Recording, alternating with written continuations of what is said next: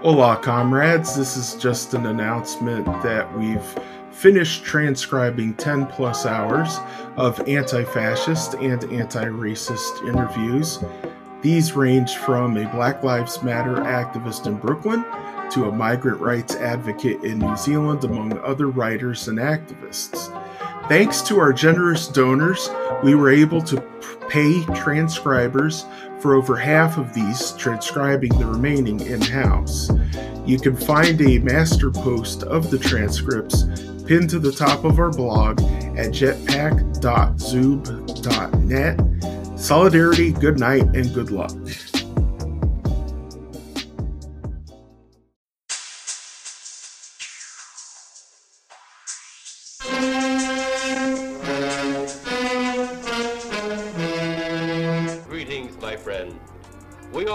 Interested in the future, for that is where you and I are going to spend the rest of our lives. And remember, my friend, future events such as these will affect you in the future.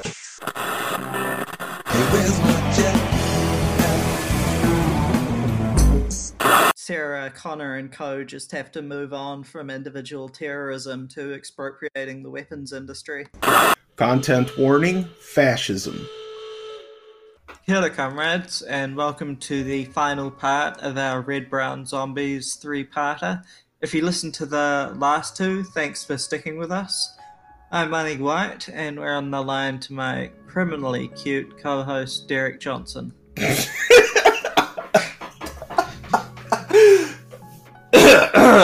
Thank you, Ani. Uh, for our concluding part, we have a local area network report on the history of the New Zealand far right from guest Tyler West.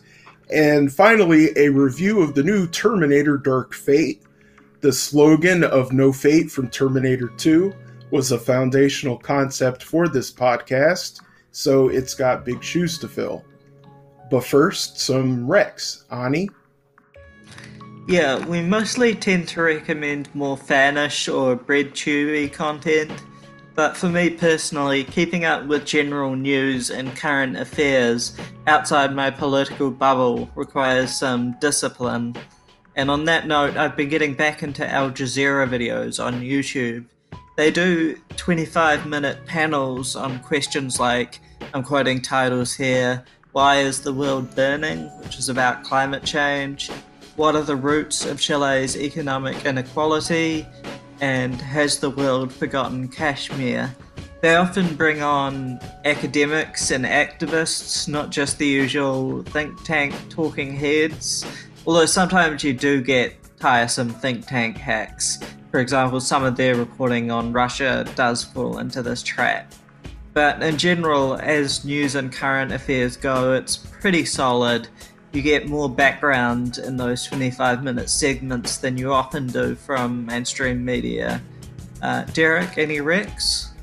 Yeah, I have a piece on Bill Weinberg's Counter Vortex blog, Bolivia, lithium interests at play in Evo's ouster? Question mark. Questioning all the Bolivian coup lithium conspiracy theories being pushed by red brown sources tied to Russian propaganda and uh, campists and the um, how it's being uncritically spread on the left. Yeah, I'd also say his earlier report uh, on uh, you know Evo ousted in a civic coup was a pretty good piece. It was uh, you know it was just a good basic rundown uh, of all the all the sort of core info in the situation. Uh, and it's just to, to give my little two cents about the whole thing. I basically think uh, Evo pursuing extractive capitalism has kind of split the movement, and this is this is a right wing coup. Clearly, the coup actors are not acting in indigenous interests. We've just heard their cabinet. Uh, this will be about a month late by the time this broadcast, but their cabinet, so unsurprisingly, doesn't have any indigenous people. They've been assaulting indigenous activists. They obviously took down the indigenous flag, uh, but like, yeah, uh, yeah, but um, uh, yeah, I mean, it, there could have been a more united resistance to this if Evo hadn't uh, pursued extractive capitalism among among other issues, and basically split the movement that that uh, got him into power. And now everybody's going to have to fight back against a very violent fascist uh, mm. group uh, government here, uh, with the full military and police backing it, as the and probably uh, vigilante paramilitaries and and vigilant, you know, people going after the indigenous and the left. Uh, right now, already, uh, the military is going door to door, uh, pulling the indigenous and uh, protesters and the left, left protesters and leftists out of their homes. They obviously fear the uh, resistance to the coup, and they're taking them out. And I think maybe part of uh, why the coup happened right now is because if you look at the surrounding countries, the indigenous uh, movements and the left are pushing the governments uh, to to do uh, more progressive things. They're pushing presidents out of power. You know, they got the president was in Chile to uh, adopt a new constitution, and maybe they saw the the threat of uh, indigenous organizing in uh, Bolivia and these right wing forces in the in the military and outside the government uh, decided that okay now's the time to seize power and now they're going after uh, the indigenous communities who are going to have to fight like hell. Uh, already the uh, president who's being recognized by our government and is now recognizing the the new president over in Venezuela. So we, we see how the uh, the dictators all recognize each other. Russia also is recognizing this uh, this new leader. So you know, for anyone who, yeah, anyone who thinks uh, this is some kind of, you know, that Russia's some kind of bastion against US imperialism.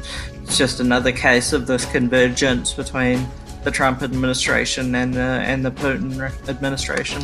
Yeah, and that uh, really shows uh, that uh, the Morales administration uh, being so close to the, the Putin regime that meant nothing to didn't save Putin them. or Russia yeah. and didn't save them and uh, this is this is not good.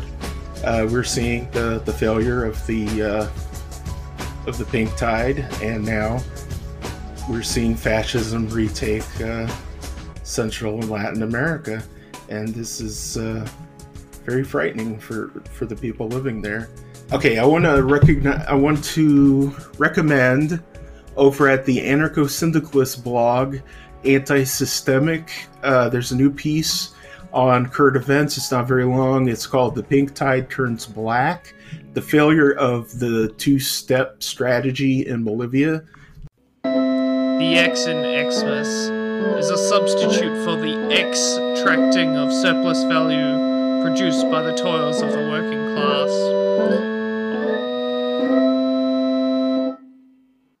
Welcome to the November Local Area Network Report. This month we're doing something a little different with guest Tyler West giving us a history of far right movements in the Aotearoa, New Zealand. Tyler is a historian and archivist with an interest in the history of the radical left, organised labour, social movements, fascism, and fringe politics in New Zealand. He writes for various publications along with his blog The Ice Bloc, that's uh, block with a C, uh, and can be found on Twitter uh, at Comrade Bloc, again, block with a C. Uh, and we'll link those in the description. So, welcome, Tyler. Hey, uh, thanks, Ani. Um, I'm gonna jump straight into the spiel yeah. and just kind of let it all through, um, all at once. So, uh, due to not having a mass fascist movement during the classical era of fascism, it's been a pretty long held common belief that there never really was New Zealand fascism of note, or New Zealand fascists of note, or anything sort of similar to it or adjacent to it, just like uh, very, very fringe uh, individual notables, but nothing of real note. Uh, but that simply isn't the case. Uh, and even in the era of fascism, uh, even before it actually, uh, worrying trends were both present in New Zealand and popular. So, without going all the way back to the initial arrival of British colonists, which is where the story really starts, obviously, um, I think the best point is to kick off with Premier Alfred Domett, who uh, was the uh, premier who was serving at the beginning of, uh, and holds a great deal of responsibility for, to be honest, the Waikato War.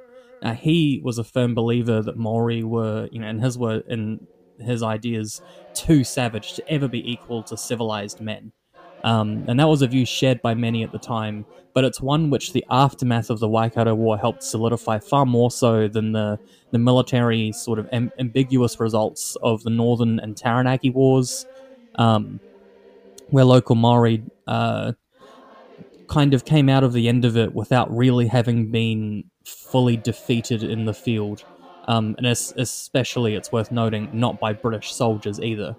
Um, so by the end of the 19th century, you know, Maori resistance to British rule had been militarily defeated after another 20 years, another you know, sort of 10 to 20 years of warfare at that point, and pacifist resistance, uh, you know, most famously with Parihaka, had been smashed with pretty brutal force.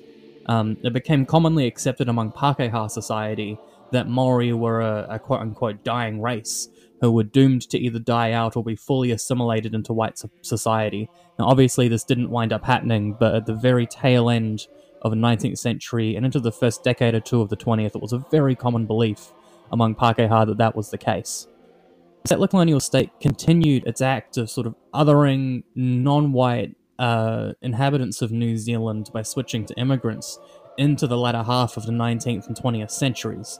Um, Principally, this was expressed by uh, these leagues that were dedicated to excluding primarily Asian immigrants uh, at the level of civil society uh, and by these ever increasingly restrictive immigration controls at the level of state policy. Eventually, these policies kind of coalesced into what's now called the White New Zealand policy. Um, and a short rundown of all these different pieces of legislation that led up to it would include uh, restrictions in the gum digging industry, which were aimed at uh, curtailing Dalmatian, although sometimes referred to as Croatian, Dalmatians in Croatia today, or even just Yugoslav uh, immigration. Uh, there were acts that were passed in 1898, 1908, and 1910 aimed at doing that, gum digging being the main industry where local Dalmatians were working.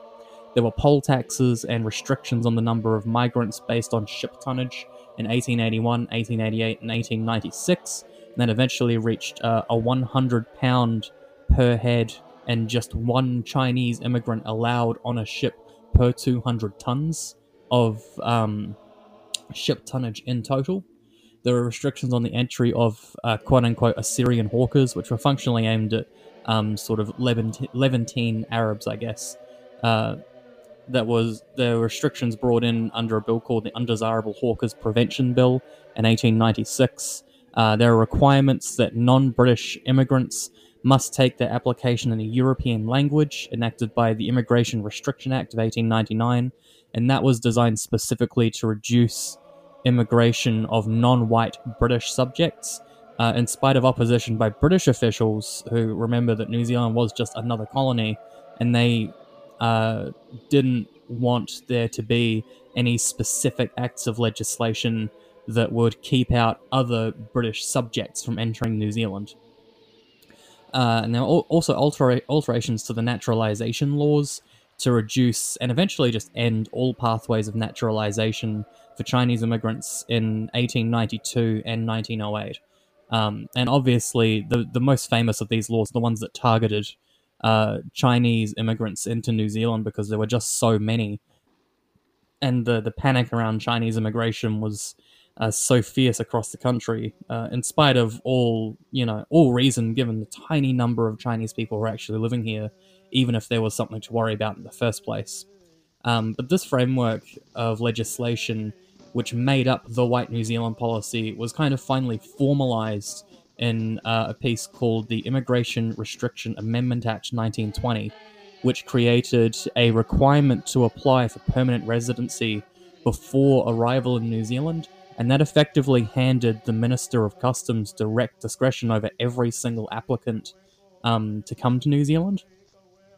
Now, this resulted in a near total stop to all non white immigration for about two decades. Um, it was bolstered by the Immigration Restriction Amendment Act 1931, which reduced uh, continental European immigration. Um, and in 1919, the Undesirable Immigrants Exclusion Act 1919 had already sort of drastically decreased those numbers um, by adding barriers to people from the former German and Austro Hungarian empires. The 1931 Act had a very specific effect of making it extremely hard for uh, Jews to immigrate to New Zealand during the 1930s, and that was in uh, large part responsible for an extremely small number of Jewish refugees making it to New Zealand prior to the outbreak of World War II. Uh, in spite of the, the really incredible barriers to entry that were already in place before World War One, uh, public support was still in favor of even tougher restrictions, which led to the formation of an organization called the White New Zealand League in 1925, crucially five years after that piece of legislation, which effectively stopped all non white immigration into New Zealand bar extremely specific circumstances. This league was more notable than others which had existed going back decades. They all had names like the anti Chinese or anti Asian or white race leagues, uh, for three reasons. First, it was formed well after the 1920 Act had passed, despite the fact that by then, as I just said, it was near impossible for anyone not of uh, Anglo ancestry to actually move to New Zealand. Um, it was very difficult even for people from the continental Europe, although it did happen. Um, the second is the the sheer scale of its support. When it sent out a letter to 200 local bodies over 1926 asking them to support the aims of a white only nation, 160 of them, representing about 670,000 people, which is almost 50% of the population, replied to that letter posit- positively. Uh, third is its explicit support for eugenics and uh, quote unquote scientific arguments for white supremacy which others had done, especially the White Race League at the start of the 1900s, uh, but far less forcefully and with far less reach than the White New Zealand League managed to get. Nothing more clearly states, um, no, more clearly states the sort of forcefulness of their argument and their commitment to what we would today recognize as outright white supremacy, as the league's 14, wor- 14 words esque uh, motto Your obligations to, pros- to posterity are great. Your inheritance was a white New Zealand. Keep it, so for your children's children and the empire. Now, this deeply, deeply xenophobic atmosphere uh, at the end of the 18th and beginning, uh, end of the 19th and beginning of the 20th centuries led to the infamous murder in 1905 of an elderly disabled Chinese miner, Joe Kum Young, in Haining Street, Wellington. Now, the killer, Lionel Terry, uh, was an ex-military British migrant from a, a, sort of middling merchant family in Britain. Uh, he had just finished a tour across the length of the North, North Island, promoting his anti-Semitic and, and virulently xenophobic kind of verse come manifesto, The Shadow. Uh, a letter he submitted to the press the evening of the murder stated that he had committed the murder to promote his manifesto. So there, there's no um, no real questions surrounding the murder itself and his intentions with it. Now, New Zealand, in spite of fertile ground for it, never really had a traditional fascist movement in the 1930s, which is where kind of the myth that New Zealand has never swung to that kind of extreme or that that kind of extreme thinking uh, of the right has never been popular in New Zealand kind of comes from. Uh, there was the New Zealand Legion, uh, which was born of a coalition of right wing forces during the Great Depression but it didn't evolve into becoming a fully paramilitary organization. And uh, despite the fact that it, it, organized itself with sort of military distinctions, it was broken into divisions and whatnot. Um, it didn't really have any aims of any sort of revolutionary aims. It was fairly committed to democracy, uh, and it didn't peddle anywhere near as much as anyone else around at the time in other parts of the world uh, in actual sort of fascist mythology. The social credit movement did become quite large at this time, and that harbored a considerable anti Semitic underbelly. Um, it did actually have a fairly considerable amount of influence on the Labour Party, at the time of the first Labour government in 1935. Uh, because uh, social credit was very widely believed in a lot of farming communities, and the social credit movement going into sort of this unspoken alliance with Labour around the mid 1930s was a big part of why small farmers supported Labour for the first sort of couple of uh, governments from 1935 onward towards World War II. Uh, social credit did remain a fairly serious force in New Zealand politics via the formation of the Social Credit Political League in 1954, right through into the 1980s. Uh, and until 1972, the party leadership at least tolerated anti Semitism without much complaint within its ranks, alongside much more openly supporting for white rule across southern Africa, uh, which is something that people don't really remember about um, social credit when they think back to its position as this kind of quasi third party during the first past the post era was that it was actually quite in favor of uh, quite in favor of maintaining all contact with apartheid rule in southern Africa. After the rise of uh, Bruce Beetham, though, many of the old guard did split from the party into various other organizations in the aftermath of him taking power in 1972, but anti Semitism continued to stir within the party well into the 1980s. I'd really suggest a book called Social Credit Inside and Out by Michael Shepherd, uh, that has a chapter as a Jewish man in a high ranking position in the party of experiencing anti Semitism within social credit through the 1970s and into the start of the 1980s. Uh, the loss of leadership in social credit led to the almost the kind of the founding of the New Zealand League of Rights, a cousin to the Australian organisation of the same name, which had on sort of on off existed in New Zealand earlier for a few years, but in reality it was with that exodus of social credit members that it actually came into being um, as a fully functioning and definitive organization that you can point to and say it's definitely active, it's definitely meeting from this point onward. Now, through the 1970s into the 1980s, the League of Rights was pretty inarguably the largest and most influential force on the far right in New Zealand. Uh, it formed numerous front groups to act in coalition with more mainstream conservative organizations on issues from homosexual decriminalization to abortion to promoting sporting contacts with apartheid South Africa. Uh, the league peaked at upwards of a thousand members and paying supporters in the 1980s, uh, and it had an operational budget estimated at $50,000 New Zealand around the time of the 1980s. Uh, that allowed them to. They, they had uh, certain election years where they had a, a election pamphlet and they would print hundreds of thousands of copies at it. They had a pretty substantial uh, pretty substantial sort of propaganda outlet for an organization that wasn't that popular, but did certainly have a thousand or two thousand supporters across the country. Um, in his 1987 book, The Politics of Nostalgia, sociologist Paul Spoonley identified almost 100 what he considered far right organizations formed in New Zealand just between 1954 and 1987. Um, many more obviously formed in the interim 32 years, although I'm not aware of any major survey of them existing. Uh, the first of these, though, founded in 1954, was a group called the League of Empire Loyalists. Um, they acted mostly as a loose support network for the British organization of the same name, but I think they really need to be raised here because they are a direct parent of a much more familiar organization to us here now, the New Zealand National Front.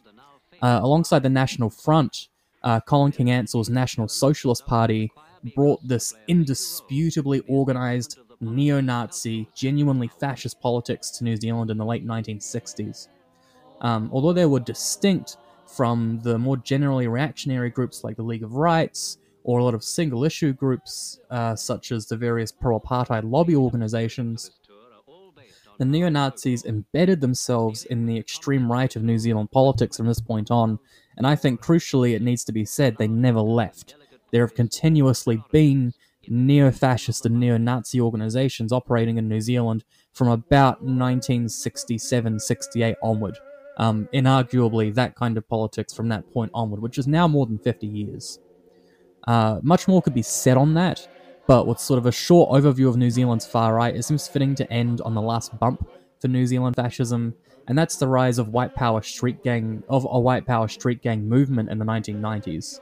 Uh, now, groups like this had existed going back to the very late 1970s, with names like uh, White Lightning and things like that, that you know would would appeal to you know apolitical, probably kind of reactionary sort of young white person. It's got very hard edge sound to it, and it comes about the same time as you know heavy metal is getting big. Uh, it's got some of that hard edge to it that would appeal to someone um, if they, you know, maybe didn't know better about the Jewish question or something like that.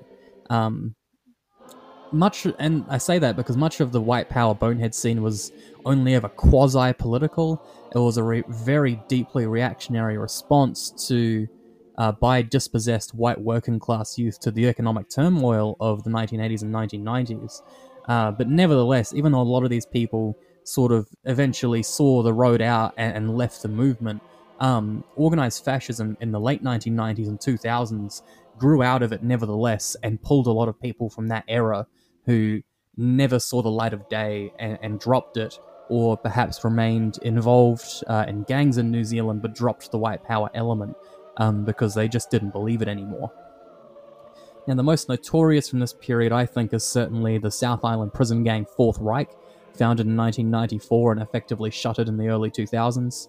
Uh, members of Fourth Reich would go on to commit at least three ideologically motivated murders, um, and they have numerous assaults and murders attributed to their members or to them as an organization add on top of that in the period that they are active. Now, Fourth Reich largely dissolved into its sort of just into its own violent tendencies. It couldn't go on anymore. Pretty much all of its members wound up just being put in isolation because they were too violent. Uh, but the likes of the National Front, which was buoyed also by all these new recruits from the 1990s, they continued well into New Zealand, into the 2000s in New Zealand. Now, although fascism in New Zealand has withdrawn in recent years uh, to an extent up until fairly recently, it was only 15 years ago that the National Front was run out of Wellington after a spate of assaults against immigrants and vandalism of Jewish graves before being beaten into retreat by, you know, a massive anti-fascist protest in 2004, which has basically gone down uh, in history as, as, kind of like a legend of the time. Uh, indeed, within the last decade or so, prominent white power veteran Kyle Chapman, who traces himself back to that 1990 surge, formed the now defunct right-wing resistance in Christchurch, which became notorious for conducting street patrols in immigrant neighborhoods and conducting armed survivalist training out in the bush. Now, realistically, these groups have struggled uh, for relevance post World War II, but they've always hovered way closer uh, than people like to think. They've hovered way, way closer to the mainstream of New Zealand politics, to major organizations and movements than anyone likes to think. And as the Fourth Reich in particular, but various other smaller organizations like the National Front demonstrate, the risk of extreme violence has always been more real than anyone wants to admit. Yeah, thanks for that, Tyler. Uh, and just on a biographical note, uh, I was in I was a teenager living in Wellington uh, at the time of those attacks on the Jewish gravestones in two thousand and four. Uh, it was a pretty scary time. You had National Front, who had quite a base in in the Hutt. Um, working with Destiny Church, uh, which is a very conservative Christian church here. Ironically, with a strong Maori and Polynesian congregation working with white supremacists against the gays at the time. It was the time of the Civil Union Bill, and they were organizing around that, among other things. Uh, and on the flip side, my school at the time, Wellington High, uh, mobilized against the right so Destiny was actually using our school halls during the weekends, and as a fairly liberal school with openly queer students, people weren't happy about that. So there were a number of smaller protests against Destiny using our halls. It was a funny time. The principal supported uh, our right to protest, she said, but uh, continued to take Destiny's money. It was quite uh, an interesting case of kind of liberal hypocrisy. Uh, and then, more notably, when, when Destiny and the National Front held their Enough is Enough rally against civil unions, uh, there was a school wide walkout as part of a mass counter protest. So it was a scary time, but also a fairly inspiring time with these, these mobilizations happening in my formative years. Uh, and after a number of clashes, which sort of got smaller, but but there were some quite militant clashes, particularly between anarchists and uh, and the National Front. Uh, as you say, Carl Chapman uh, retreated to Christchurch, and the National Front in the Wellington region thankfully crumbled. Uh, so yeah, I have a question about that. You kind of touched on it, but uh, yeah, in 2004, the National Front and Destiny seemed like a real threat. Uh, they turned out eventually to be a bit of a damp squib in the end when uh, Destiny's first electoral attempt failed miserably. Uh, but do you have any thoughts on their strength in 2004 relative to now? So are they are they stronger now with the international rise of the far right, the the, the alt right, uh, as as it calls itself? I don't know if they're necessarily stronger in raw numbers. Um, mm. Definitely, I mean, like Destiny's back at it again now, and the Destiny congregation is much smaller now than it was back then. I think it's about half the size than it was back then. Um, and while you definitely have all of these kind of newer, sort of generically far right, but echoing a lot of the specifics of fascism without the aesthetic people around. Um, they they definitely exist, probably in greater numbers in New Zealand now than they did 15 years ago. Uh, but with things like the National Front sort of retreating and either crumbling when it lost its web hosting domain entirely, or sort of going a bit underground, um, they don't seem to be as well connected now as they were then. Even though you have these much more loose coalitions drawing together. I think geographically, um, they're more spread in their ability to do things, though. Uh, and going back to my point about the League of Rights, sort of latching on to more generically conservative movements that existed in the 1980s, I think it's worth noting that um, people on the, you know, a handful of luminaries from the old National Front days, as well as sort of these newer young alt right kids, uh, and um, sort of these conservatives who are going down a much darker path, like there's a small circle of sort of New Zealand right wing YouTubers that exists. Uh, they are themselves figuring out how to latch onto things um, in the same way that the old League of Rights used to. Like you see a lot of them turning up at uh, demonstrations about gun reform, um, and those kind of happen all over the place in relatively small numbers, like a few dozen people, but they are happening sort of all across the country. Whereas the National Front could draw 50 people to something, but only that. They had to fly people in or sort of do it in Wellington where they had the people requisite there already to ever manage to get even a handful of people to a particular event. Whereas these new groups don't have to fly people in from all over the place. They kind of have these uh, more decentralized, but probably somewhat larger networks wherever they happen to live. Um, and regarding the rise of the international, or the international rise of, of various far right groups, I think they're taking a lot of inspiration from that. I don't know if it's necessarily making them stronger, but it might it might be a factor in emboldening them now because they can point to various governments that people don't have the same sort of ultra polarized opinion now as they did of sort of apartheid governments back in the day because they just don't know as much. They sort of they know that, for example, uh, Hungary's government is bad, but it's not like there's a mass campaign against New Zealand sporting contacts with Hungary at the moment, like there was uh, in the 60s and 70s and 80s with South Africa. Uh, so I think they can draw inspiration from things and do it a little bit more covertly uh, and without drawing quite as much attention to themselves. And that in of itself might be a bit more dangerous uh, in terms of just their ability to grow than was the case in the early 2000s, where they were drawing on, um, they were using, you know, neo fascist imagery, even though uh, from time to time Kyle Chapman would try and clean them up, but it would never work.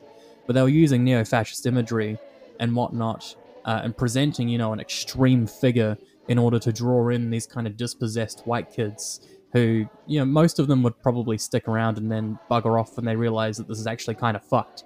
Um, but, you know, that was kind of the only place they were really recruiting from, and that was always a diminishing pool because it was so subcultural. Yeah, uh, that that sort of fits with fits with my impression that there there's these newer groups but it hasn't necessarily been a substantial growth. Then certainly the older groups uh, are weaker than they were in 2004. Uh, you know, particularly National Front and Kyle, Kyle Chapman's new right wing resistance and that. But um, also this month we've been discussing red brown alliances. Uh, is there any notable history of that in Aotearoa New Zealand? I'd say kind of. Um, I'm not aware in any of my study of any organizations going down the LaRouche path, for example, in New Zealand. Um, Mm. You occasionally find there's a handful of people who wound up in New Zealand's sort of new right in the 1980s, but that's more of a libertarian thing than a far right thing, who did were members of sort of Trotskyist orgs or occasionally the odd CPNZ member in the 60s. Uh, but there was never anything particularly formal and not on a not on a large scale or with notable organizations peddling in that stuff when they really shouldn't be. Like you might see in the US with, say, uh, Party for Socialism and Liberation, sort of having dealings with um, far right characters from other countries that you could write off if you're really charitable as just not knowing, but it's something that they should really be looking into and not doing. Um, or, for example, in uh, Russia, where you actually have formally red brown organizations from sort of the Strasserist or the National Bolshevik, with a Strasserist or National Bolshevik background.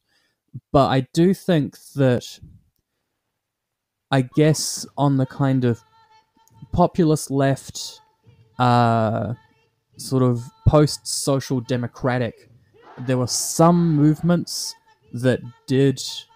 Uh, it wasn't that there were formal red brown alliances, it was more that these movements were sort of left wing movements, but kind of in name only, and they were so broad church that you did have people who were pushing anti Semitic stuff or pushing xenophobic stuff, sort of coming in and not really being chased out with as much energy as they should have been. Um, I mean, you know, personally, that that for me is the TPPA movement because that was kind of where I cut my activist teeth and then decided that maybe activism, maybe I wasn't quite the, the organizer I thought I was when I was 18 and thought really highly of myself. Um, but I, I remember, um, for example, Right Wing Resistance turning up to a demo, and while sort of the local social, the local ISO and the local anarchists who I kind of filtered around at the time um, weren't having a bar of it, you had a fair chunk of the crowd who were sort of they were pissed off when a bunch of us sort of chased the chased the right wing resistance guys away. It was like four of them, and it was like thirty of us. Um, but you know when, the anarchists were kind of throwing glitter on them and spitting on them and harassing them, and then the sort of the ISO guys ran around and sort of racked up the crowd to chant and tell them to fuck off. Um, you did have a fair chunk of the crowd who were standing nearby who were like, "Oh no, they're just good patriots. They're here for the same reasons as us." Um, Mm. And I think it, Yeah, we talked about that in our, our interview with Daphne as well. That uh, that happened elsewhere in the country. Uh, I, I know in Wellington there was maybe two of us trying to force uh, force some fascists out, and the organisers didn't didn't support us in that. But uh, yeah, um, we we sort of uh, had the impression that. Uh, you know, it's not necessarily straight up red brownism, but there is, in Daphne's terms, a certain amount of conservative leftism where where which doesn't offer really a defense against fascism, even if it's not explicitly fascist or aligned with fascism. Yeah, I think I think it's in that is where I agree with Daphne because you can see the same sort of thing happening um, with uh, the movement against state asset sales around 2010. Mm. You occasionally sit, you'll find sort of a couple, you know, if you go through like old press releases and arguments on on forums and in Facebook groups, you do find the odd oh here's a bunch of photos of dudes with National Front gear or Right Wing Resistance gear turning up, or they've got like a swastika tattoo and no one's really doing anything about it. Even though sort of the formal socialist organizations usually um, will, with that, sort of chase them out, um, or at least get in their faces and make sure they have a bad day. Uh, I think what happens is that sort of the body of those movements tends to be a more kind of generic populist, uh, sort of social democratic um, I think is the main thing is that it, it's so, they're usually social democratic, but in a very sort of incoherent, um, nostalgic way that just wants some some of the gains that were made in the post World War II era back, and don't really have much of an analysis beyond that, and they can sort of lend themselves to not really recognizing when um, someone is making sort of a coded anti-Semitic argument or a coded xenophobic argument um, because they're kind of just there to pull back something that used to exist. They're not really there because they have an extremely thought out position on the movement they're in. Whereas with you know pretty much any socialist group, they'll take a position on a movement, and usually at least the leadership will have a pretty thought out position on it. Um, whether or not you agree with the position, it'll be like a, a thought out position on what it is and how you should interact with it, and that will kind of flow through the membership. Um, usually, but I think where you have something approaching red brown is where you have all of these people who are kind of well meaning, um, but they are uh, sort of only there because they're kind of old school Keynesian area liberals or they're um, sort of social democratic in inclination, but themselves are not really sort of not really involved in like the Green Party or the Alliance back in the day, for example, or involved in kind of um, actual political organizing, just kind of there because they support the movement. You can get a kind of layer of people who might not really recognize far right stuff when it appears, because far right stuff, even at its most obvious, is at least going to try and wear the skin of the movement it's in. Um, and I think that's the danger is not taking seriously how many people are like that, uh, how many people who could earnestly mistake this stuff for being so, sort of genuine social democratic patriotism and not see why that's actually uh, could be a dangerous thing. Yeah. Uh, I mean, do you think maybe after Christchurch there might be more awareness of this on the broad left? Do you have an impression of that? Uh, I think overall, yes. I think there will be. Um, because I think there's going to be just a just among like um, when you have sort of a big, wide, broad movement. Um, I think more people are going to be aware that yes, this can happen here and has a history here, and while they're not really sort of looking out for it um, necessarily within the movements they're in, they might not sort of see how they might accidentally agree with a reactionary group who, for opportunistic reasons or just because the movement is very broad and has sort of broadly, you know, acceptable things that pretty much anyone can pick up on, not see how they might agree with someone who is either, you know, an actual covertly trying to recruit the fascists or just happens to have picked up a grab bag of codedly anti-Semitic conspiratorial ideas. But I think most people will just sort of recognize those ideas at face value more often now. So they're not necessarily on their guard looking out for it, but they'll kind of see it when it happens more often. I do think that's going to be the case. Mm. Well, uh, thanks for coming on, Tyler. Um, you can access more of Tyler's work at the, the Ice Bloc, which again, uh, without a K, uh, and on Twitter at, at Comrade Bloc. And do you want to talk about you've got a talk coming up? What are the details for that? Uh, yeah, I'm gonna be um, speaking in Adelaide at a conference, which you do need to buy tickets for. Unfortunately, I've got a couple family members who think they can just rock up, and I need to tell them that they have to shell out twenty dollars for the ticket. But um, there's a conference in Adelaide. Uh, if you can go, I would recommend you going because it's drawing a lot of the best people in the field from around Australia, uh, and me as well. kind of like the New Zealand carry on in this case, uh, called uh, Histories of of fascism in the far right in Australasia. It's something like that. It's at Flinders University, um, and it's kind of a national conference on the topic. There's I've seen now the sort of absolute draft um, conference plan, and it does look like there's going to be heaps of really interesting um, material being talked about there. So if you happen to be in Adelaide and happen to might want to drop twenty dollars on a ticket, uh, you could uh, come along, and I'm going to be talking in much more depth specifically about the international connections that New Zealand's far right has had, which is something that I didn't really get a chance to go into here, but um, uh, you have a lot of just sort of individual connections to um, the far right in other countries, particularly Australia, the UK, and the US, obviously. Australia and the UK mostly, um, but a couple of other ones.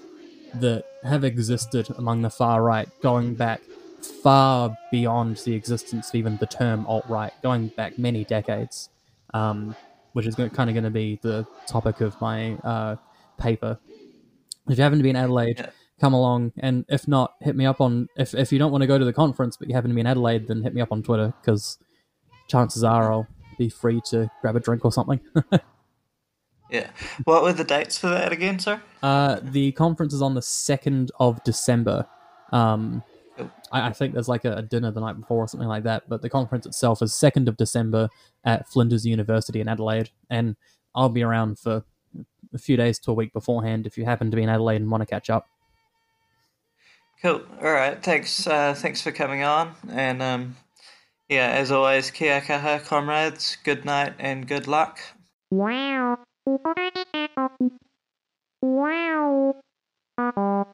This is going to be a major spoiler warning for this movie. Terminator Dark Fate has re- received a mixed reaction from fans and a lot of hate from the naysayers. Uh, but your hosts are in agreement that it's a return to form. It's this is technically the sixth Terminator movie, but it narratively follows on from Terminator 2, retconning three to five out of existence. This is possibly the second or third part three, depending on how you count the different movies, the Right. TV show, or the ride T T2 3D. And uh, but uh, this is notable for the return of Linda Hamilton uh, to the role of Sarah Connor, who was, of course, the lead in the first two movies. James Cameron, who wrote and directed the first two, also returns, but only as a producer and story developer this time, with Deadpool director Tim Miller taking over director duties. Also contributing to the script are Charles H. Eglee, Josh Friedman, David Goyer, Billy Ray, and Justin Rhodes. Six writers isn't always a good sign, but aside from Goyer, these are some of the best screenwriters working in Hollywood. Yeah, and one of them, Josh Friedman, was a writer for the TV show Sarah Connor Chronicles, which incidentally is a far better continuation of T2 than any of the movies before Dark Fate. I concur. Uh, so, what did you think? I know you liked it. Yeah, I'll get the bad out of the way first, and mostly consists of an old millennial kvetching that they don't make them like they used to. Uh, T2 is one of the greatest movies ever made. There's no following in those footsteps. If they were going to make another blockbuster feature entry, this is about the best they could have pulled off. But it still inevitably hit some redundant narrative beats with diminishing returns. I didn't cry when it hit the exact beats that always make me cry in T2. Uh, also, I've often said T2 and Jurassic Park hit the perfect early balance of CGI and practical effects, where CGI was used for effects that couldn't be done better practically. But from about the Star Wars prequels on, increasingly the climax of every movie, including Dark Fate, is basically animated. And there's nothing wrong with an animated movie, but it's not what I came for. I kind of prefer the demolition derby approach to action where you see actual things get smashed. And even the best CGI often feels abstract, as I found with the plane sequence in Mhm. Dark Fate. It's sort of quite disconnected and not not really corporeal. Uh, but with that out of the way, uh, within the confines of a narratively redundant CGI blockbuster, Dark Fate does everything right, I think. Uh, it runs with the very taut chase movie structure of the first two, uh, and Deadpool director Tim Miller brings a dynamism to the action that's been missing for a long time from the series. Uh, it also hit the spot in terms of theme and character development, helped along by the return of Linda Hamilton, who's the soul of the series. Her badass Mama Bear role in T2 is, of course, definitive. and it's just great having her back. Even if her hard assery can, can be a bit hard to take in this one. Uh, Grace, as played by Mackenzie Davis, was also badass and stepped into that mama bear role despite not being conventionally feminine. And she kind of, because she's taking on more of the sort of maternal role this time around, kind of calls out Sarah Connor for for you know going a bit far down the hard ass route. Anyway, I'm frankly glad the previous sequels three to five have been retconned out. One thing I hated about T3 and Salvation is that they negated T2's message of no fate. While this did follow an essentially similar narrative logic, the apocalypse being deferred rather than cancelled, it's also a bit different in that they do prevent Skynet, and Sarah underlines that as a victory, even if it's not a, a happily ever after. The future can be changed. I knew you'd love that, and the racing Skynet vindicates T2, and uh, I I really have to agree with the CG ending stuff. The CG, uh, you know, it was such a cacophony at, towards the end of this with the airplane getting to the hydro dam and everything that it just was really an overwhelming of my my senses, and I really just mm. could not tell what was up and down and what was going on until they they finally got to to more stable ground towards the end. Yeah, it's kind of hard to hard to relate to. Uh, and yeah, like um, in terms of the no fate thing, that's literally etched into my arm. And I'm all for Danny's more strongly worded variation, fuck fate. On that note, I'm also all for Danny, as played by Natalia Reyes, aka the new John Connor. Yeah, um, people are very mixed on how they they uh, have received her. Uh, I was noticing in uh, one review, Jay on Red Letter Media was saying that uh, while while this was like a okay or entertaining movie, it was saying that like Danny was unfortunately a forgettable character, uh, given her importance, and I, I really call bullshit on that. Yeah, I think she suffered initially from being basically Sarah Connor in T1, the untrained innocent who has to be protected, or maybe John in T2, even though he has a bit more training and preparation.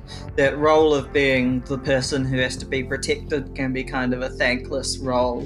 But like Sarah came into her own after Reese's death, Danny also comes into her own with that great fuck fate flash forward. She stepped up, and the ending twist is that she becomes a badass in the future because she was trained by Sarah Connor. And thus she trained Grace, who came back to protect her. So I, I think the, the little loop there and the, with the time travel, even with the with the changes and uh, in the future, I think that was the last bit of uh, keeping it within, uh, you know, having to do with the the first two movies and a continuation of the same franchise. I don't think it was a total divorce or a reboot from the rest of the movies in that way. Mm, kind of comes back to Sarah. Yeah. yeah, by making her so vital and important to the new leader of the resistance and to that future after defeating Skynet, I think that is very under underrated and hasn't been really taken in and uh, I, I wish that they would have shown more of her hunting the Terminators. Actually, at least just one kill. Mm.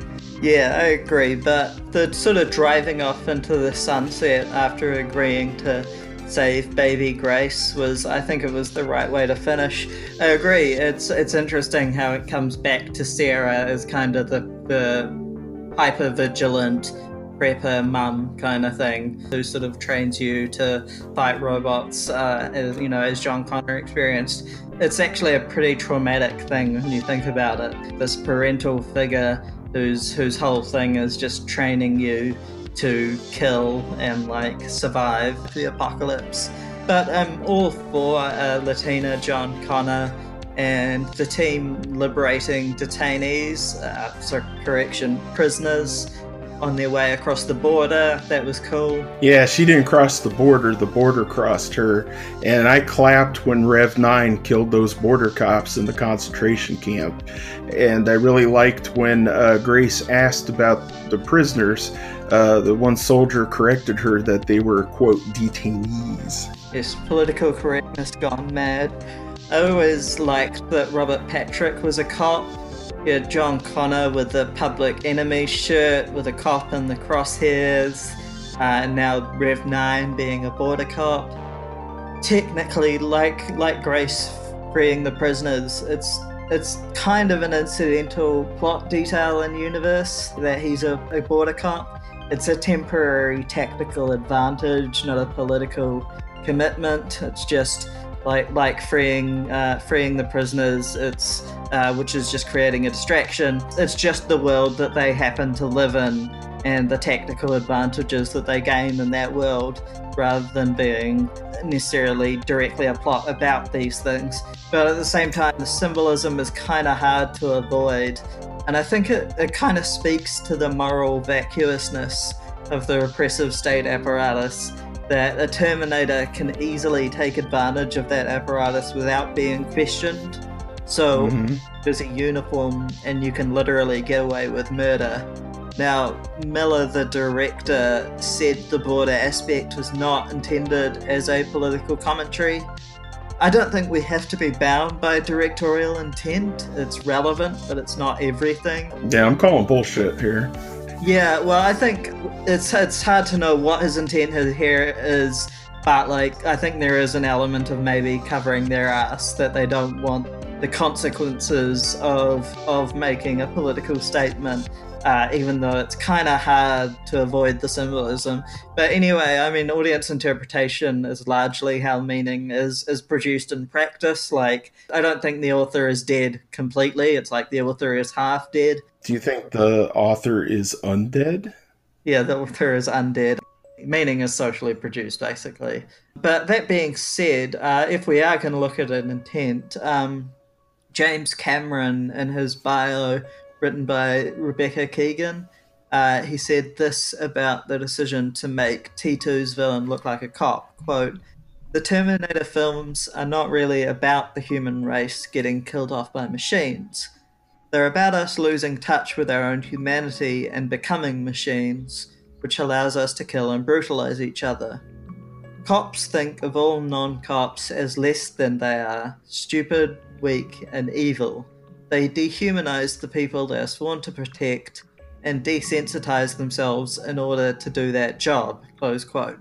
So, certainly, the original decision to have Robert Patrick as uh, as a cop. That was uh, a, a political decision, and this movie echoing it. I don't know. Maybe James Cameron wrote it in. Maybe it was just uh, it's now established as a trope, so we'll do it again. And they didn't think about why the trope existed in the first place. Uh, but certainly uh, in, in Terminator 2, there was there was a commentary. Oh yeah, I mean, he was not just a cop; he was LAPD, a symbol of one Yeah. of the the the Yeah. most brutal and racist and evil cops on the planet.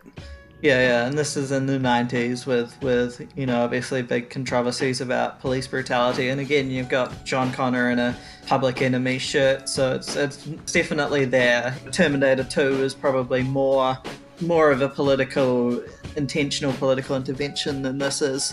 But to be fair, these people are upset by one female lead in a Marvel movie after about like a million male leads.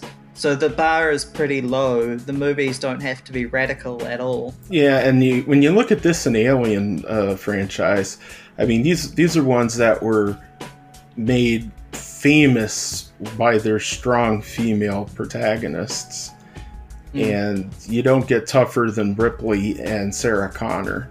And for for this movie to be attacked from the second there was trailers, and you know it comes down to it starring three strong women, and that was too intimidating for their manhoods. And when you look at it, it's well, it's an it's an older woman who is usually erased by Hollywood by that age. who never gets to be in a movie, never gets to be an action star, even.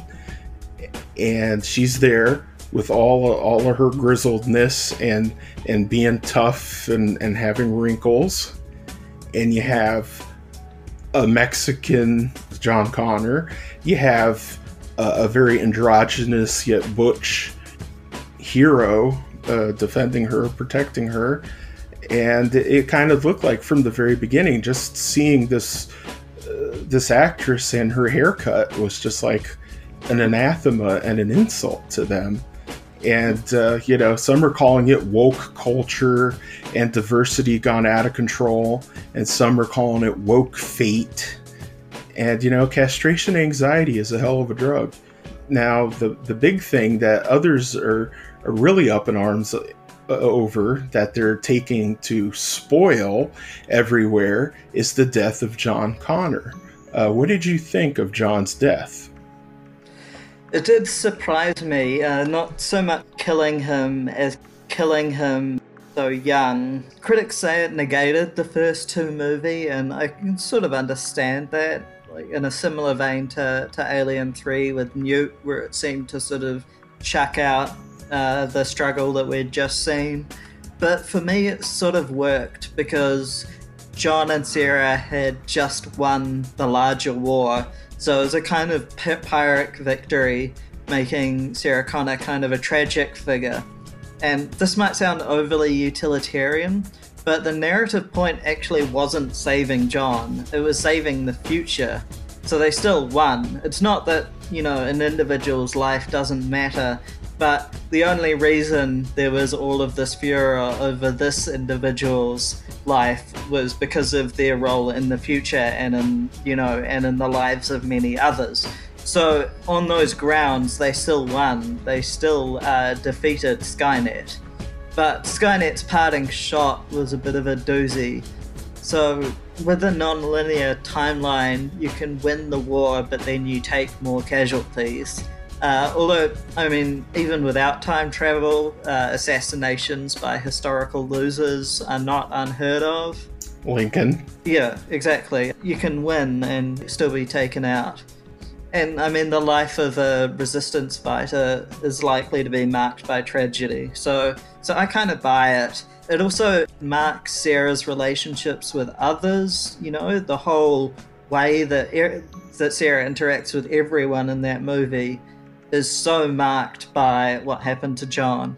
So it's not a throwaway moment like in Alien 3 it's sort of mm it's like a bit of a throwaway moment and this it marks the entire story. So I think they kind of earned it. Um, I do kind of agree with the criticism Linda Hamilton raised, which is that she's too passive in the scene. She doesn't really put up a fight. Uh, but that's more a matter of execution than concept. It's not you know you could have done the same scene differently. It didn't it didn't discredit the movie for me the way it did for some. Yeah looking at how the scene went down i don't kind of see how any other way it could have because of you know uh, locations of characters. Well they chose to put them in those locations. That, that's the movie though.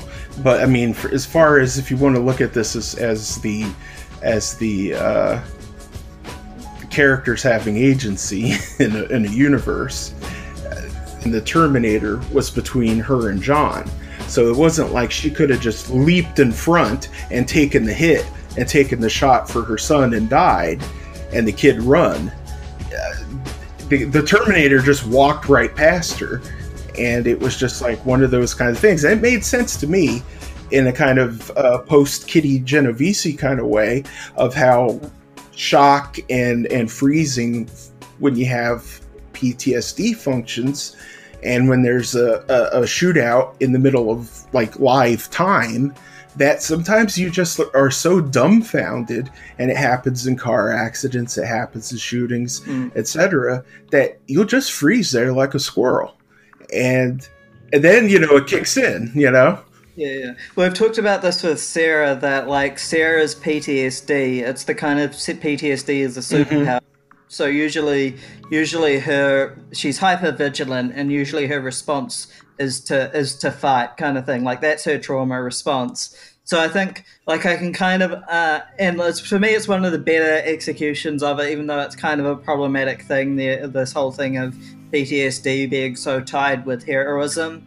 Well, that's why it's realistic. Then it failed one time. It wasn't. Yeah, yeah. It wasn't successful every single time Yeah, as a superpower. For me, that makes it more realistic. Yeah, yeah. My favorite example of that, one of my favorites, is is in the in T two after they've had the whole struggle over the chip. Mm-hmm. Then he Arnie is standing guard for the night, and then she's standing guard over him. Uh, Mhm. So this the, it's it's this extreme hypervigilance, like she's always always ready to fight, kind of thing. Yeah, that's one of those kinds of scenes that's funny but not campy. You know, it's like you get it. Yeah, yeah. I don't know if you've seen the new Alien and how. uh Alien Covenant. I mean, not Alien. The the new Halloween that uh, Jamie Lee Curtis. It's very. She plays a even less functional PTSD hypervigilant character. And the prepper thing as well. They're, they're both very much preppers. I think she plays a more realistic version of Yeah. what Linda Hamilton was playing because she's less socially functional. Whereas she's Linda Hamilton's character was using it as a superpower. This Yeah. is like this person is hyper ready and hyper vigilant and good with the weapons and good with the fighting, but they lost their whole family. They pushed everybody away. There's hints of that in T2. The son is like, You were terrible as a mother. You trained me to be this leader for the resistance, but where were Yeah. you as, as a mom and stuff? So, you know, there's that commentary uh, in T2. Yeah, because that, that was present. I thought that she did kind of drive drive them away. But back to that scene in Dark Fate, Mhm. she have to win. I'm not saying the sort of heroic thing where like um, she has to win and not be, you know, not have agency in that sense. It's more that like after it happened, I kind of feel like before grieving, she would have just wanted to throw everything at the Terminator. Basically, she would have preferred to probably go down Get a few shots off, yeah. and pass kind of thing. Like it, it Mhm. felt that she just sort of let him leave and then and sort of grieved for John. It didn't it didn't feel like the way she responds to those kinds of traumatic situations. I, I think you have a point. You know, sometimes you might freeze rather than fighting, and she doesn't have to be like a perfect superhero all the time.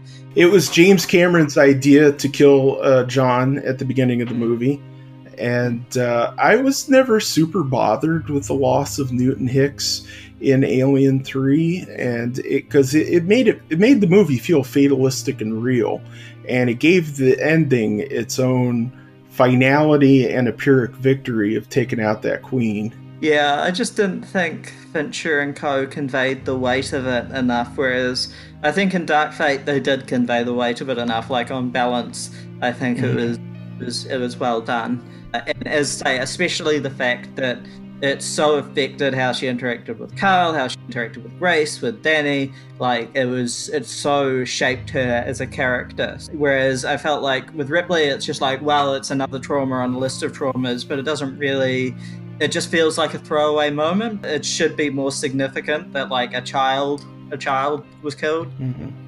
Yeah, whereas I think in Dark Fate they did kind of convey the significance of that more. people miss that they won, like you said, and a fix would have been explaining the new future better.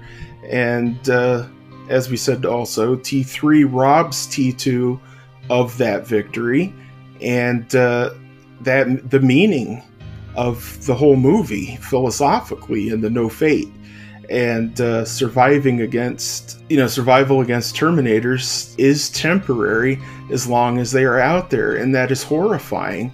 And i think that if you look at the first movie this kind of removes it to that horror element of like you could die at any second you know this guy's not going to stop he's going to come for you is relentless and you know that's horrifying. And here you know being snuffed out at, at such a young age but you know he almost did not get to be born in the first place.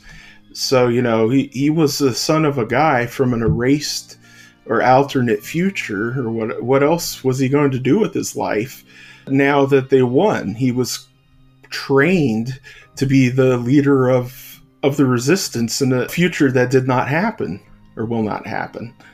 But uh, how about Terminator Carl, the asexual family man uh, with the drapery business?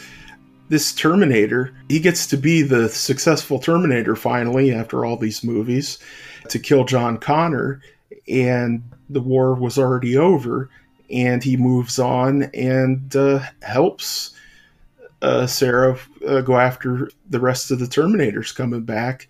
And it really looks like Skynet likely sent a bunch of clustered fixed points, you know, at a bunch of fixed uh, points between T1 and T2 and 1998 and somewhere in there. But, you know, now, you know, they were likely infiltrators anchored to the timeline before the changes uh, by T2 and so like maybe they were sleeper agents like on the TV show, and I think uh, Skynet just sent sent a bunch back. Uh, whenever Sarah went off the grid, maybe in '84 when uh, Sarah had John, and the irony was her being locked up after doing all this training, and John ending up in a foster home allowed the T1000 to zero in on them from them being in the system now. And again, others must have just uh, hibernated. And so I'm thinking like future John sent T2 Arnie back because he knew T T1000, Carl, and who knows what else was sent back by Skynet in a last ditch effort. Uh, ironically, uh, Skynet ensured its existence in the future in the first place because the leftover Terminator parts from uh, Terminator 1 were used to create Skynet and T2. And something that always nagged me in T2, obviously, that was slightly retconned things about only organic material going back uh, with the T1000 just coming back as a metal guy. And I was always thinking, you know, how is liquid metal flesh? Whereas you know the the other Terminators, at least they have skin on top of exoskeleton or endoskeleton. Mm. Although it does make me wonder why they didn't just send flesh backwards. You know, like leave the leave the exoskeleton in the in the future and, and send the flesh back to the present. Yeah, they could have sent like replicants, more like uh, Blade Runner. You know, that were more organic. Mm synthetic organic. I was just thinking yeah. about how it could have gone terribly wrong. yeah, just a puddle of flesh lands the, out of the, the circle on the concrete. Yeah, but you know, I'm thinking like, well, okay, maybe the way you could rationalize the the, the T1000 and the the Rev 9 is that like he's a nano builder and he could just build a layer of flesh, you know, as he goes through. But you know, I think it just shows that you know they had such an awesome idea of how to visualize and make the T1000, they were like, hey, let's don't think about it. Let's just make the movie. Full of coal. Mm, it was cool. Yeah. You know, it makes sense that Carl the Terminator was the same model as T2 Arnie, in that he grew as a person after successfully killing mm. John, and that he would help Sarah because he, he knew when and where all these other Terminators were, were popping in at. And he's, you know, he saved a lot of lives and switched sides in the war there. And so, like, like I was thinking, you know, he's look at all the people that he saved that just looking at the first movie of all those Sarah Connors in the phone book that died, and the precinct shootout, which was, I would say, the best part in the first movie.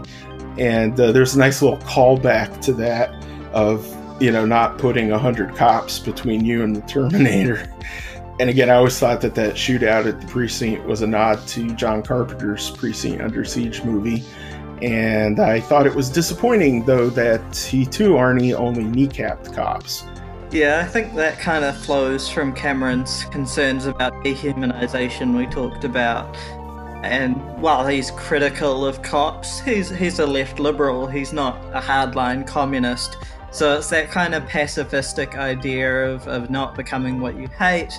I think it's there's an element of false equivalence there but also it's i mean it's there's some interesting ideas there for a hollywood movie to explore. I mean i think sarah's crisis over over kind of utilitarian morality and potentially killing an innocent for the greater good is stuff that's worth thinking about uh, even if you know he's he's coming from a kind of a left liberal perspective.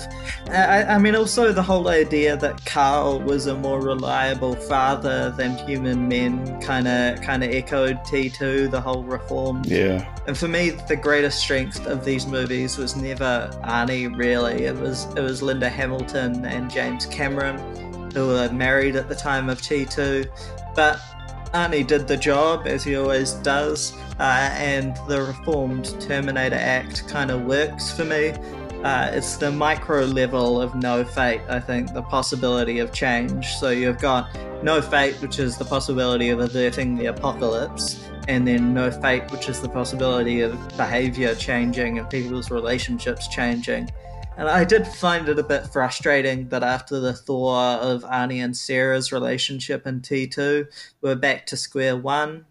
Uh, even if it was kind of justified with this being a different version, I especially thought with her having been guided to take out so many Terminators that that would kind of factor into things that, like, mm-hmm. yes, obviously going to have trouble forgiving someone who killed her son, absolutely. But she's also a utilitarian, she's a soldier, and this is someone who spent 20 years uh, actually helping her fight her fight. now they're on the same side, yeah. Yeah, it, it, it, sort of. I mean, I bought it in the, at the level that she's hyper vigilant and he did kill her son, but it was just a bit frustrating. It felt like we've come. There's been this development that's happened in T2, well, maybe I look at it as she's not so much just mad at him, but it's kind of like yeah. when you look at her mission or Kyle's, uh, then when Kyle died, it was like, Sarah, you had one job. Mm. Make sure your son grow, lives long enough and grows up to be the, the leader of the resistance. They after everything they did, after blowing up Cyberdyne, mm he, he he just gets killed. She has no mission now. And and and the only mission she has has been to get revenge by killing all these other terminators and who's been helping her take out all these terminators? The one that killed her son. So I, I think there's there's some there's some complexity of character there that is possibly being streamlined thing is, I really like that in the first movie. I really like that she's so so vigilant in the first movie and will not let her guard down around him. Uh, I think what frustrates me is just seeing the sort of reset, and this is part of the problem with continuing the series, mm. is that it feels like it's resetting the switch and then having the same development happen again. So at the end, she kind of forgives him, you know, you have his self sacrifice. It's like an identical narrative beat to T2 when he sort of lowers himself into the, you know, the liquid metal. So it just it just felt like frustrating and redundant, and like we'd already been through this, and that they were, you know, that it was the same thing of having to see their relationship thaw and the vid- hypervigilance and all that. So yeah, that was just, I mean, but that's just an inherent problem, I think, of, of sequels is, you know, I'm not sure there's actually that much to add to the story at this point. And it's ironic because the first movie had the structure of a slasher film, and this has gone on to yeah. the amount of of sequels as like a of a Jason movie or a Freddy movie or something. We're at Terminator Six here, and, and, there's been so many reboots, and it's it's it's actually much closer to Halloween. How they've constantly had to keep redoing Halloween over and over. Yeah, retconning all the time. But again, I, I think I guess if anything let me down in this, uh, and, and again, I wasn't let down. I was very shocked at John's death and I just kind of let it sit with me and tried to see where where this movie's going with it, you know. And I felt like it. I think it, it was justified story wise. I, I think it it fit within the story, and it fit within what happened in the movie before, and in overall mm. of the whole story. I think if you look at this as a trilogy about this time war and all this stuff about trying to s- stop the future and everything like we've been talking about I, I think that that has a lot of meaning and it has a lot of resonance. And his death is not just for nothing. It wasn't just like a throwaway. But again i think what let me down was that okay when they explained that the future didn't happen with the skynet version uh, they, uh, they just were like, oh no, it was just Legion is a different computer that took over a couple decades later. And he also built Terminators and he also built uh, HKs and time travel assassinations. That's a lot of coincidences of the same things occurring in a different timeline that it kind of makes you f- feel like T3 all over again. The future just got pushed back to a different date. Things just keep happening all the same every time. But now this is a completely different robot or different AI.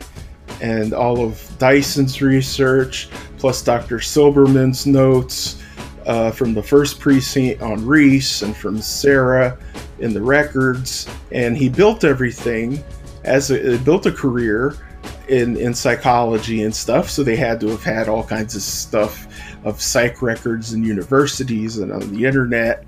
And I also think, given the events of the first movie, the fact that this robot from the future eh, that everybody was mentioning was a Cyberdyne model. Cyberdyne was an existing company. You know, somebody had to clean up after and cover up all these events. You know, maybe the military got ideas. You know, so uh, ironically, maybe the past fight against Skynet makes Legion possible. And then you have Sarah training the new leader. You have that new symmetry of of hmm. the rise of the machine and the rise of the new leader. Maybe awareness of Skynet made Legion possible. And you know, the only thing I think that T3 did right was that they had the Air Force just seize Cyberdyne's uh, defense patents and continue the work and just push off the date. So, like, I would add more folds of like constant future changing, altering the fortunes for each side based on time travel. You know, as uh, just as what was portrayed in Frank Miller's surprisingly good Dark Horse crossover comic RoboCop versus Terminator of all things where the future kept changing for better or worse based on the fight in the past. And there was like one future where Skynet won and even built futures to uh, built ships to uh, conquer the galaxy, not unlike the Borg. And then there was like another one where everything was just kind of a anarcho-primitivist future because the humans won and there's no technology. There was just like all kinds of changes because of the constant fighting. And so I'm like thinking maybe five, eight times out of 10, the future is AI singularity, but how or if we lose is not fate. And sometimes we coexist with the machines, even. You know, it's like make yeah. it constantly diverse, have a diverse possible alternate future yeah. Part of the problem is it's a Hydra, so whether it's a causal loop or not, you're dealing with the US military industrial complex, this massive public private partnership. Uh, that's one of the main places R&D happens in the world. It's always somebody else working on military AI. Uh, but luckily, there's no fate but what we make. So I guess Sarah Connor and co just have to move on from individual terrorism to expropriating the weapons industry. and uh, from a story standpoint, the idea of uh, Skynet is from two sources. Uh, one is I Have No Mouth Yet I Must Scream by Harlan Ellison, and uh, Colossus, the Forbin Project. I forget the author, which is I think there was, might have been two books. There was one movie. Uh, it was about supercomputers taking over. Uh, in the novel and the movie, Colossus uh, was a military AI uh, that was going online that goes sentient and pulls a Skynet and threatens humanity into world peace you know, with its own rules. And again, that's kind of like basically what happened in uh, Ultron, uh, Avengers 2, was like, well, you know, the only way to get world peace with the humans is to force them into it. And, you know, the twist in the end of that one is the Soviet Union built uh, an AI as well, and the two AIs link up against humanity. And that trope as well happens in the Terminator Robocop crossover as well as in J.J. Abrams' Person of Interest show that had AIs going online. There was one like in China or Russia that linked up with uh, the American one. So that's an idea that pe- people keep stealing from this Colossus book as if it's public domain. And uh, it was going to be a movie like maybe five years ago. They were going to remake it. But uh, this is where a lot of these ideas of AIs taken over. And then, of course, you have movies like uh, later, like War Games. I, I think that twist, though, with the, the AIs linking up against humanity would be pretty cool. Like maybe Legion's a different one or something. And like maybe Legion came about from the current quantum computing arms race between the US and, and China, you know, gone horribly wrong, you know? And somebody just like turned it on too early or whatever, and this happened. Another missed opportunity was to go crazy with the designs for of, of robots built by robots.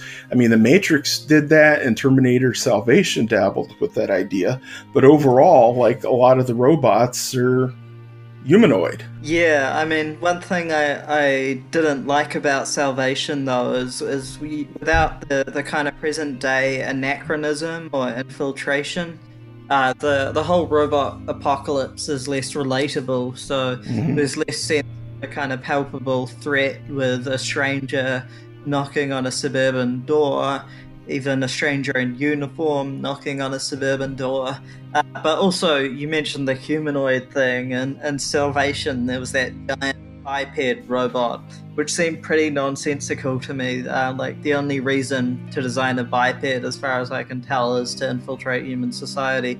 Like, a giant biped is a very is a very poor design otherwise. And they already had, like, uh, other other designs which make more sense, like, you know, the killers and stuff. So, I mean, I enjoy in, in Sky Captain World of Tomorrow when they, they shoot at the giant biped robot and it doesn't work so they just run for the legs and knock it over. And I double checked the the salvation scene on YouTube, and they they do also sensibly go for the legs, but it's obviously played a lot more serious. And as you say, these are robots designed by robots. Uh, they should be more rationally designed, you would think. So that mix of being nonsensical and being super serious doesn't really work in that movie. I think if you're going to be nonsensical, at least have fun with it. Yeah, I'm like have utilitarian robots. You know, robots that that carry out specific tasks and stuff. Therefore, they would be shaped accordingly. You know, and uh, the the most laughable ones are the are the Ducati motorcycle Terminators because it's like a human's able to just hack them and ride it as a motorcycle. Mm. But it goes to the to the roots of of of what where all these jumbled ideas come from that that Cameron put into a gumbo and made it into a great story was that this idea of a, a series of increasingly better infiltration assassination robots is actually that was mentioned at the beginning of Terminator, and you see it in the flashbacks. Uh, is actually from Philip K. Dick's short story Second Variety, and that was turned into the movie Screamers in the mid '90s. And I read the I read the story years ago, and actually the way everything's described, it's a post-apocalyptic world that it's the same kind of bombed out world described at the beginning of the Terminator movies, except it was a war between America and uh, the Soviet Union, and like leftover war robots are still going, even though the countries themselves collapsed into the ruins. So the survivors are having to fight off these ever evolving uh, underground uh, robots that keep trying to infiltrate where the human survivors are and to wipe them out. It's a pretty good story. The movie's not that bad. And over the sequels, you know, they've tried to have the Terminators uh, going after John evolve, you know, obviously with T2, T3, you know, that kind of kind of ran out, ran out of steam by Genisys, I guess. You just throw nanites over everything. But, you know, there should have been more robot evolution overall, and the Legion timeline could have reflected that, especially in those flash forwards, because that looked very much like the usual future, except for instead of shiny chrome Terminators, uh, these guys, or at least the Rev 9s, are a little more gun gray and gunmetal. And, you know, Cameron got the time travel idea also from another story by Harlan Ellison, the episode of The Outer Limits called The Demon with the Glass Hand, where a guy not unlike Reese has to go back in time from a future where aliens, rather than robots, have taken over the world, and he has to go back in time and protect the woman and convince her that he's from the future and help her. And the aliens send killers that look human uh, back after them. And even the idea of a good Terminator ties into an old episode about a brainwashed super soldier in the future fighting his programming to do good. And it had a lot of parallels with good good Arnie, good Terminator. And like I was thinking like there's a lot of opportunities missed here of like we never see how Skynet is personalized until Genisys. And I think, you know, maybe Skynet's whole flaw was being designed by humans.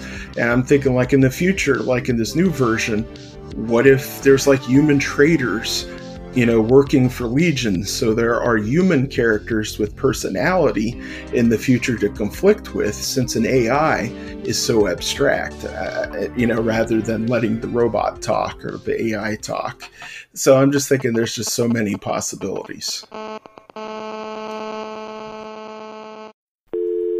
Uh, hello? What the fuck? Derek? Hello? Got some kind of dialogue sound? Yo?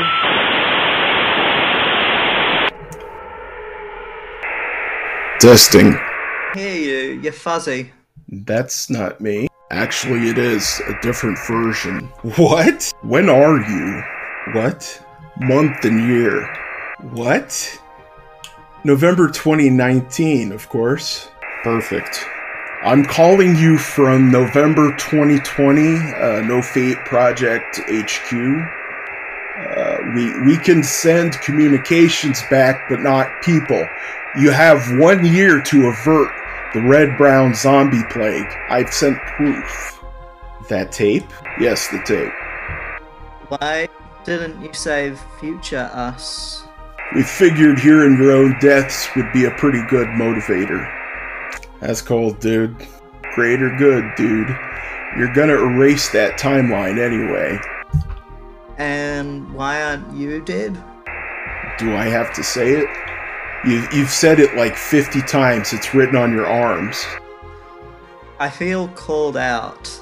Am I alive in your timeline? Derek? No more questions. I guess we should stock up on guns? That's a question. And uh, where you're going, you don't need guns. I understood that reference. No shit, nerd. It was a massive blockbuster. Who hurt him? You did. We've developed a cure, but our former comrade, Professor Don Levy, has stolen it and plans to sell it at a jacked up price. Cream, capitalism ruins everything around me.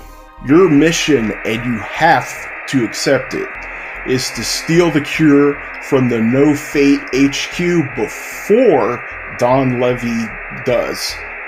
When you get Ugh, that's a wiretap. Uh, we'll send you the details by snail mail. H- how do I hang up the phone? This is a podcast. Do you believe all that? Pascal's wager? better safe than dead. And I don't have any other explanation. Let's cut this off and talk on Messenger. That tone is annoying the fuck out of me. Okay, just on a final note to our listeners, if you set up a monthly contribution on Patreon, you can help avert the zombie apocalypse. Good night and good luck, and see you in the future. You have seen this incident based on sworn testimony. Can you prove that it didn't happen? We once laughed at the horseless carriage, the aeroplane, the telephone, the electric light, vitamins, radio, and even television. And now some of us laugh at outer space. God help us in the future. Saturday morning, I take a turn at the skillet. I burn some eggs, boil coffee, drink a cup, then refill it. I read some pages of the paper, mostly look at the pictures. There's a drip at the faucet, so I fumble with the fixture. We take our own showers, wash our own hair, make our own beds, push in our own chairs. I thought all this stuff would get done for me. A robot mows along while I sit under a tree. I thought we'd control wind and rain, cure all sickness, eliminate pain. I wanted mind reading gadgets to cater to my wishes. Wanted self cleaning kitchens and non sticking dishes. Where's the end of all freedom from disease? Where's the milk and honey? See the shining sea and where are the crime free cities, rockets on our backs, so we're on the smooth moving sidewalks. Hey, where's my jet?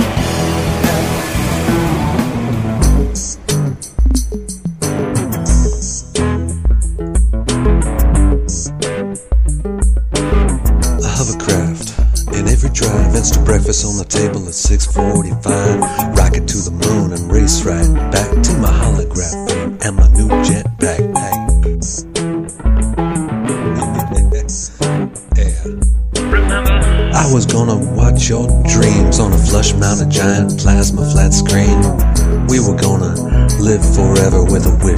Pill and the pull of a lever. Hmm. Heaven on earth in a God free zone where we all get along and no one's alone. A paradise of plenty where nobody lacks. We all flying around with our own jet packs. Where's the end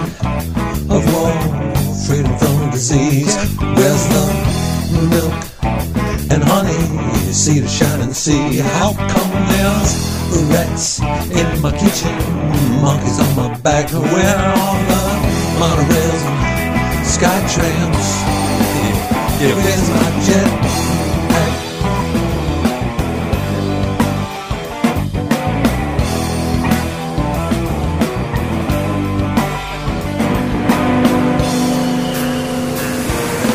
Heaven on earth in a God-free zone where we all get along and no one's alone. A paradise plenty where nobody lacks. We all flying around with our own jet packs.